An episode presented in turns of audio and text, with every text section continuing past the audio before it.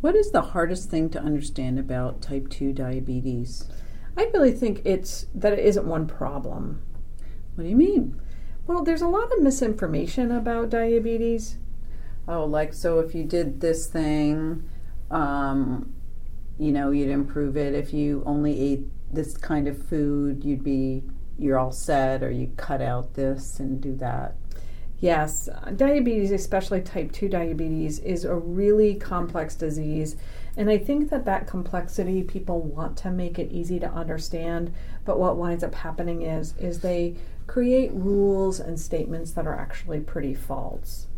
Yeah, and that's what we want to uh, talk about today, more Ex- detail. Excellent.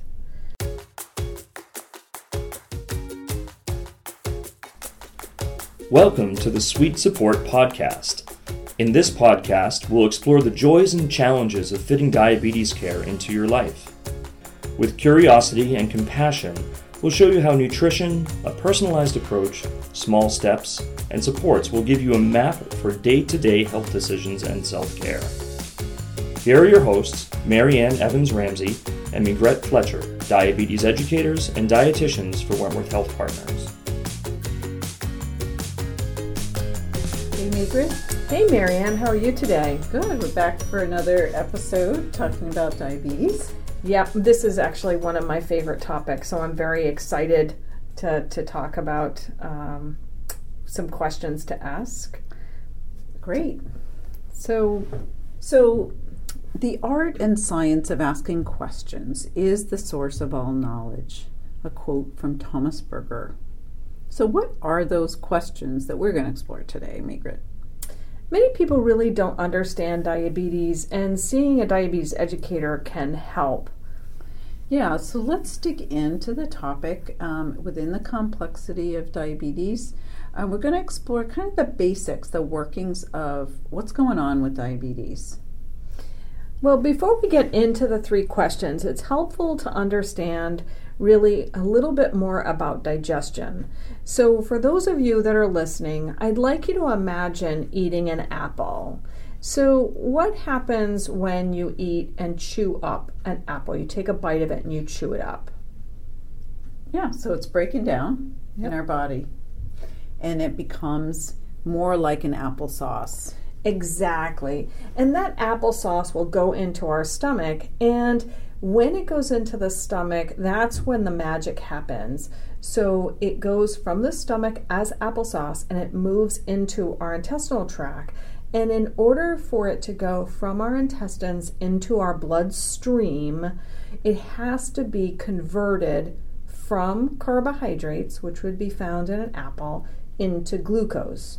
It's really important to understand that applesauce is not what's floating through your bloodstream, it's carbohydrates or glucose.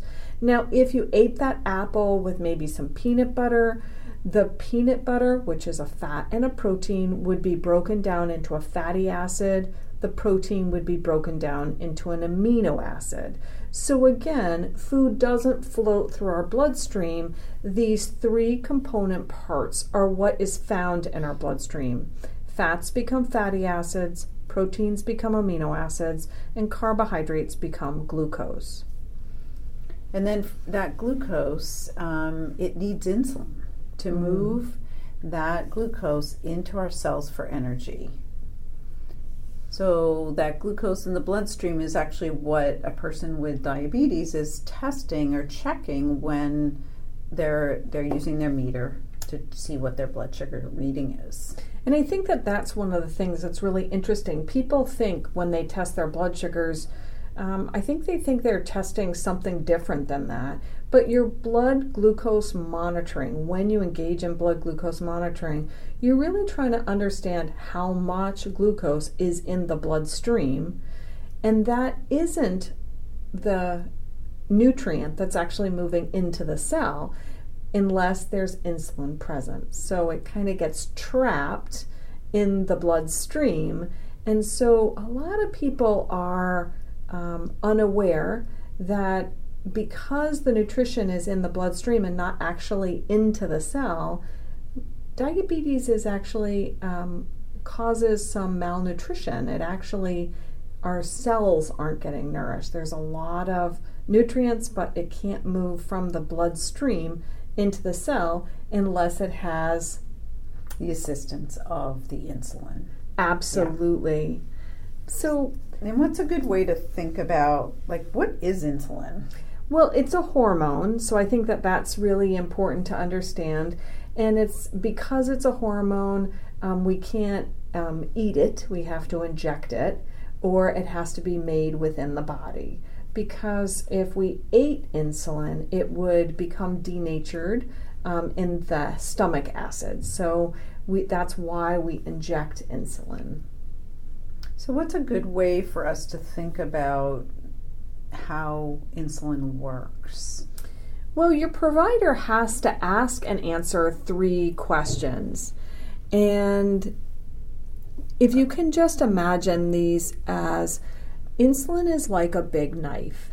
And so the job of insulin uh, is, as we said, to move glucose from the bloodstream into the cell. And you're imagining insulin like a big knife. And Now- that's a good way to think about, like, how much you have, like a size. Exactly. So maybe when you were born, your knife was 20 inches long and it was this beautiful German steel, really sharp, awesome knife. But as life happened, and because of our age and our genetics and other factors, that knife got smaller. And typically, upon diagnosis, we see that the knife has reduced by 50%. So the how big the knife is is it's not as big as it used to be. And so that's the first question. Like, how is. big is your knife? The second question is how sharp is your knife? Now, if you had a 10 inch knife, that's a really still a handy knife. Yeah. But if it's dull, mm, that's a problem. Yeah. And the last question your provider has to ask and answer is how much work are you asking that knife, that smaller, duller knife, to do? Yeah. So if it if it's dull, um, you know, how did it get that? How did it get that dull? So what would be some conditions in which your null knife would become dull? Right. So you know a couple of those right off the back, uh, right out of the, the gate, Marianne. So what are a couple of things that you know kind of dull you up? Yeah, so that would be definitely inactivity comes to mind, um, and stress. Those are two things that I think can dull a knife. Absolutely. Yeah. And things that cause us to be stressed or inactive is lack of sleep. So that's definitely one of Yeah, them. that's a big one. Pain, um, illness, or infection. Absolutely. That. Yep, absolutely. And people are surprised that there are some aspects of our diet that can dull our knife, and that is a diet high in saturated or solid fats. Those are typically fats from animals like butter and sour cream, and um, fats like high fatty meals can often dull the knife. And certain medications are also. Absolutely. And those are medications to treat other illnesses. Um, so, you know, using myself as an example, I have asthma. And when I'm having an asthma attack and I need my inhalers, I know that because those contain steroids, that that can drive my blood sugars up as well. And they're often things that people really need to have to take care of other mm-hmm. things, but it just may have that other consequence. Absolutely. And then if you have diabetes, sometimes we have a dull knife because we're not taking enough medication or we're not taking the right medication to treat our diabetes. So, in that, looking at things that can dull the knife, we think about some of those conditions could be modified, could be changed. Yeah, And that, you know, wouldn't that have an effect in sharpening it? Absolutely. So, you know, one of the things that you and I notice right away is people say, I'm not sleeping well. They might go and have a sleep study and they might learn, wow, they have sleep apnea. Then they start getting that treated, they start feeling rested, and they say things like, I have the energy now to go take that walk. And so they're less stressed, they're sleeping better, and they have more energy to do the things that they've always wanted to do. So they definitely are having an opportunity to have a sharper knife. Yeah, sharper knife. All right, so um, let's look at some other things that um, might be a little bit harder, challenging that's dulling the knife, such as you know infection. Um, what what um, what can we do about that? Well, right away you can identify. So, say you had an infected toe, and that happens. You know, the nail goes the wrong way or it gets ingrown. Yeah. Um, so, you have an infected toe and your toe hurts. So, you're less likely to be active. That causes stress because we, you know, exercise decreases our stress level. It's pretty frustrating. Maybe your shoes aren't fitting. Uh, you know, maybe the inconvenience of pain is there. And a lot of times people treat stress, frustration, and kind of not feeling like you can ambulate or walk around really easily, they get bored and so they turn to food. What could I eat? That's going to drive up blood sugars. So, So, there's certain cycles that you can get into, is what you're saying. With you know, poor sleeping leads to less exercise, stress, and mm-hmm. maybe overeating. yep, for and example. and also, you know, infection can create that cycle as well. Yeah. So we've identified sleep as one of the triggers. We've identified toe infection. But Marianne, how about just regular old stress? There's nothing really wrong, but I'm just stressed out. Walk me through how that would work. Yeah, so in a s- stress, it could be that physical stress, like an infection or pain, but it could be the emotional stress, because either one of them could sort of drive you to a certain level of frustration, discomfort.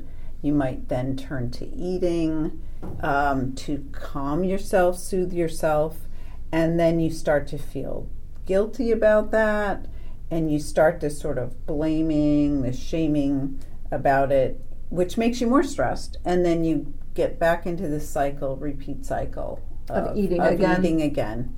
And so that way of coping, eating to cope with stress, is is um, well, the stress itself is dulling the knife, but then it, the eating to cope with stress is actually giving your knife more work to do, which gets us to that third question. Exactly. And so we can see right away that it's a cycle or a pattern. And we understand that stress is actually a huge part of why our knife is so dull.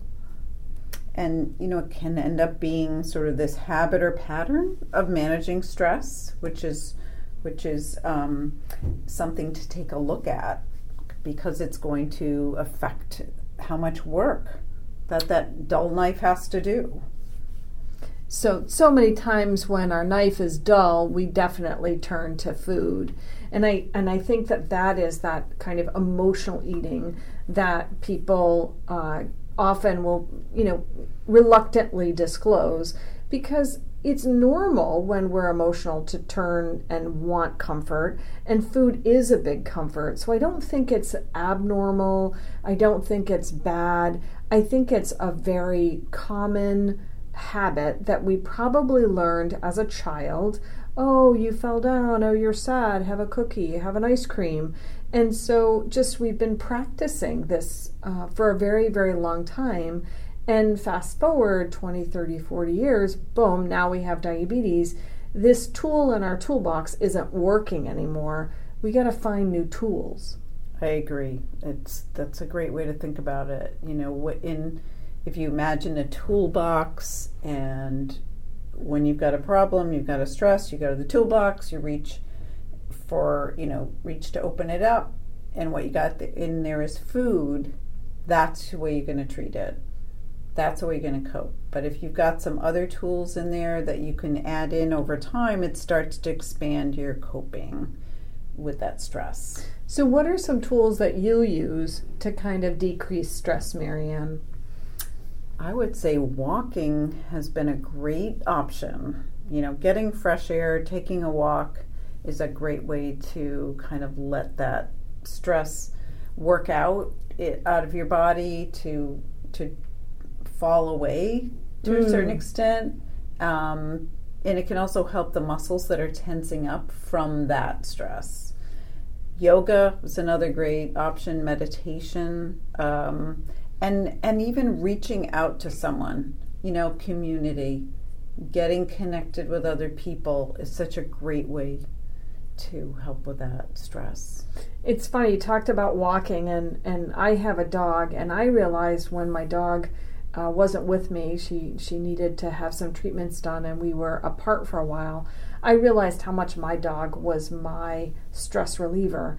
She would notice that I was upset. She would come over and, in that loving, amazing dog way, kind of nudge me, and I would pet her, and just feeling her fur and connecting with her, mm. you know, would help me de stress.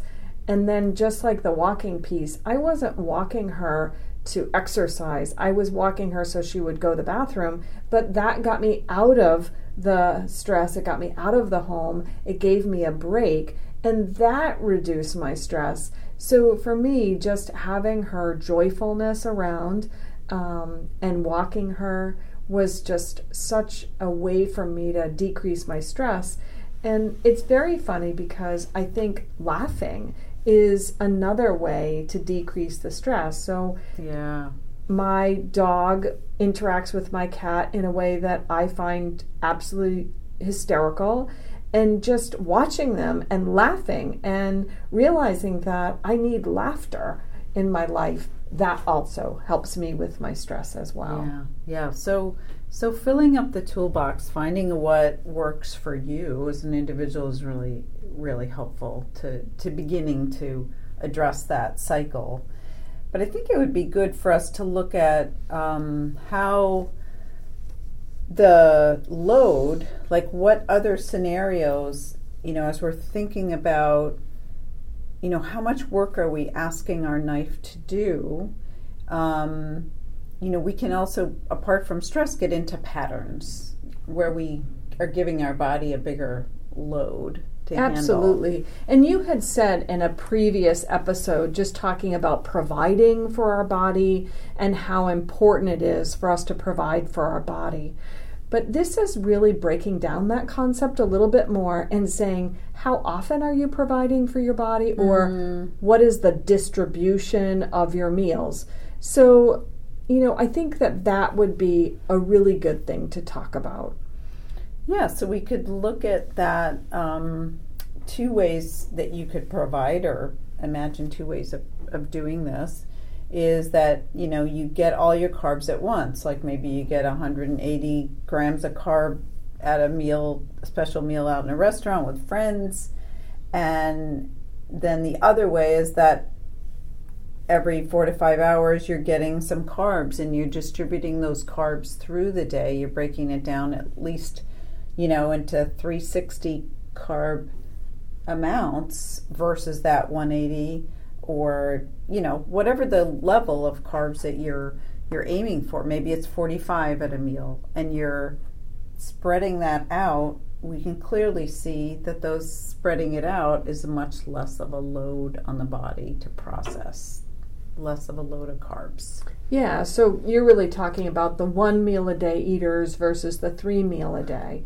So the distribution of our total intake is also one of the ways that we can improve our blood sugars because it's not asking our body, our smaller, duller knife, to cut up 180 grams of carbohydrate. It's saying you only have to do 60.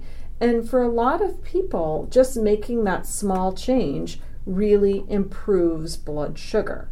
And it's also going to help us provide nutrition for our body on a regular and consistent basis, which many people find is a way to decrease stress. That permission to eat, I think, is really helpful. It moves us away from the diet thinking like food is bad to no, food is how my body gets nutrition. That's how I nourish my body. Yeah, that's a great way of taking care of yourself. Um, you know, again, we we come back to uh, nutrition as a foundation, and so that providing is addressing the load. Um, we're also um, looking at the less work for our pancreas to do.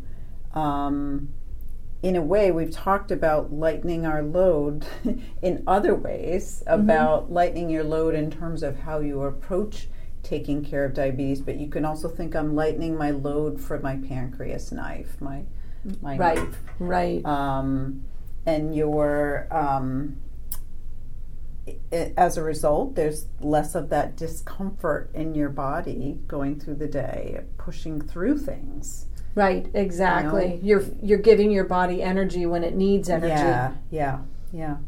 So that providing nutrition for your body is is um, really important in the spacing. Is what we're we're talking about here. Um, so how about you know the we've talked about personalizing our plan. Um, it, and what comes to mind for me is that when you're thinking about the three questions, you can be thinking about just your own individual knife and the factors. You know, what are the things that are dulling it, and what are the loads that I can personally modify? hmm Absolutely, absolutely. And though you may not be able to change how big your knife is, it's helpful to understand that our a body's ability to produce insulin it it's normal for it to decline um, as we get older. So that's just how the body works. We kind of start off as this wonderful fast sports car and then as we get older we put some miles Yeah. on it and Yeah. it, it just doesn't have the same kind of uh, newness Yeah. that it used to it doesn't have the same kind of pickup it's not as perky as it used to be and that's normal and i think a lot of times the body has systems in place to help us adjust to those changes and so this is really what we're we're trying to talk about how can i work with my body instead of villainizing my body Yeah, I like that. I like that a lot. Working with your body. That's that's great. And and before we do our sort of our ending gratitude perspective, would you have anything else to add to this topic of the three questions? Well, I really wanted to share this great quote, and it's by Alfred Mercier. You know, what we learn with pleasure, we never forget. So I think that as you start exploring diabetes, it's just really try to find the joy in it. So as you think about distributing your meals or really trying to how can I manage the dullness of my life, look for the joy or the pleasure because that's really what's going to get you to do it again tomorrow. Mm-hmm. Don't feel like I have to or I should or you know this is Yeah. required Yeah. because that's drudgery. Really turn around and say, what are the opportunities? And hey, I really am committed to helping myself. This is, you know, I really want to take care of this body. It's the only one I've got. Yeah. And so, really reconnecting with that joy. And I I love that word opportunity. What is the opportunity here? Exactly. And you know, I think that some people do. Uh, some of our clients come in and say this was a wake up call, but it's also like you could say this was an opportunity call. It you is know? Exactly. Yeah. And I think a lot of our clients say, I've been meaning to do this for a long time. Mm. And, you know, myself is no different. And I'm sure, Marianne, you have a Yeah. long list of things that you've Yeah. been meaning to do. Right. And sometimes life just kind of pushes us over the edge and say, you know, it's not a, it's really the priority of that change has increased. yeah. Yeah. You get a little nudge from the, as some would say, from the universe. Absolutely. you know, that thing that you've known that you're not taking care of yourself, you've taken care of others. Um, and so you get this nudge like, okay, it's really time to stop and reflect on your own needs to take care of your body. So, um, our, our gratitude this um, episode is that opening our minds begins by getting curious. Asking questions is essential for continued learning. It opens our minds to new opportunities for our health. In this space, as you continue to pause and ask questions, seek options and understanding, answers emerge. I love it. So, to summarize this episode, we really want to help you understand that during the aging process, the size of our knife it gets smaller, and that is really something that we can't change by lifestyle. It might be a medication that we would change, um, but generally speaking, once we lose the ability to produce insulin, it does not return. And and the second thing is the sharpness of your knife. That you do have some influence over. We've talked about some of the ways that the knife gets dull and how you can have an impact by taking a look at what are those things for you personally that might be dulling it and where can you have an influence over inactivity, poor sleeping, how you manage stress, and taking care of an illness or an infection. And I'd like just to, to really clarify influence doesn't mean that it cures diabetes. It means that it's part of how you manage this disease. You have influence, but it's not something that if you had no stress, your diabetes would go away. That isn't how it works, but your diabetes would be managed differently. Yeah. And that third one is really just about work, and that's really talking about how much work am I asking my insulin knife to do at one time? And is there any opportunities for me to redistribute the work throughout the day? And some people might say, you know what, I'm looking at the amount of carbs at breakfast. Maybe I'll have a first breakfast and a second breakfast, and I'll kind of break my breakfast in two. But the rest of my eating is fine. They might turn around and say, you know what, I'm really only eating one meal a day Maybe eating more frequently would help. It's something to play with, it's something to explore and experiment with. And as you monitor your blood sugar, it's going to really tell you this change isn't working, or actually, this change really is working very well, and I want to keep going. I want to yeah. keep doing it. Yeah, yeah. So I think this this topic can give our um, clients a lot of um, information to think about, a lot of hope, like and understanding, like what's going on with my body, and and just beginning to think of things maybe a little differently, which allows them to think about how they would manage it. Excellent, yeah. excellent. Yeah. Well, thanks so much for talking All right, with me. Great.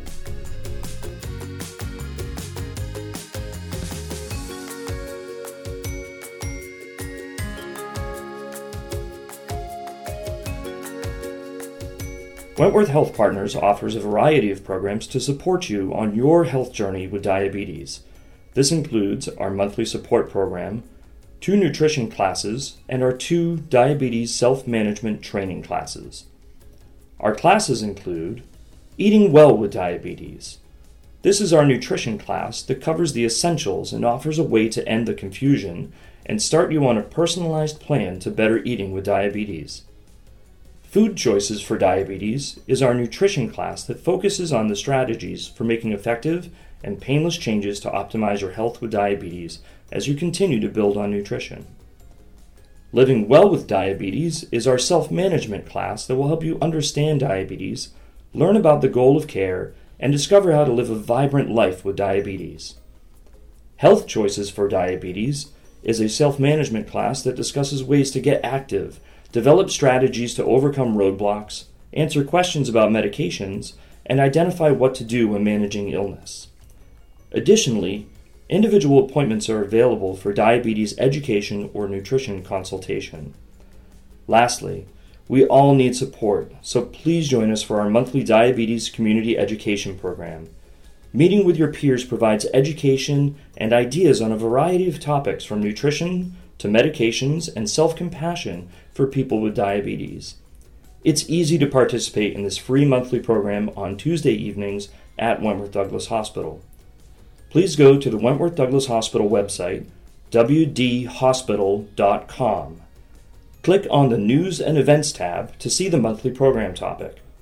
While there, you can find full descriptions of our programs under the Specialty and Services tab, which leads you to the Diabetes Services page.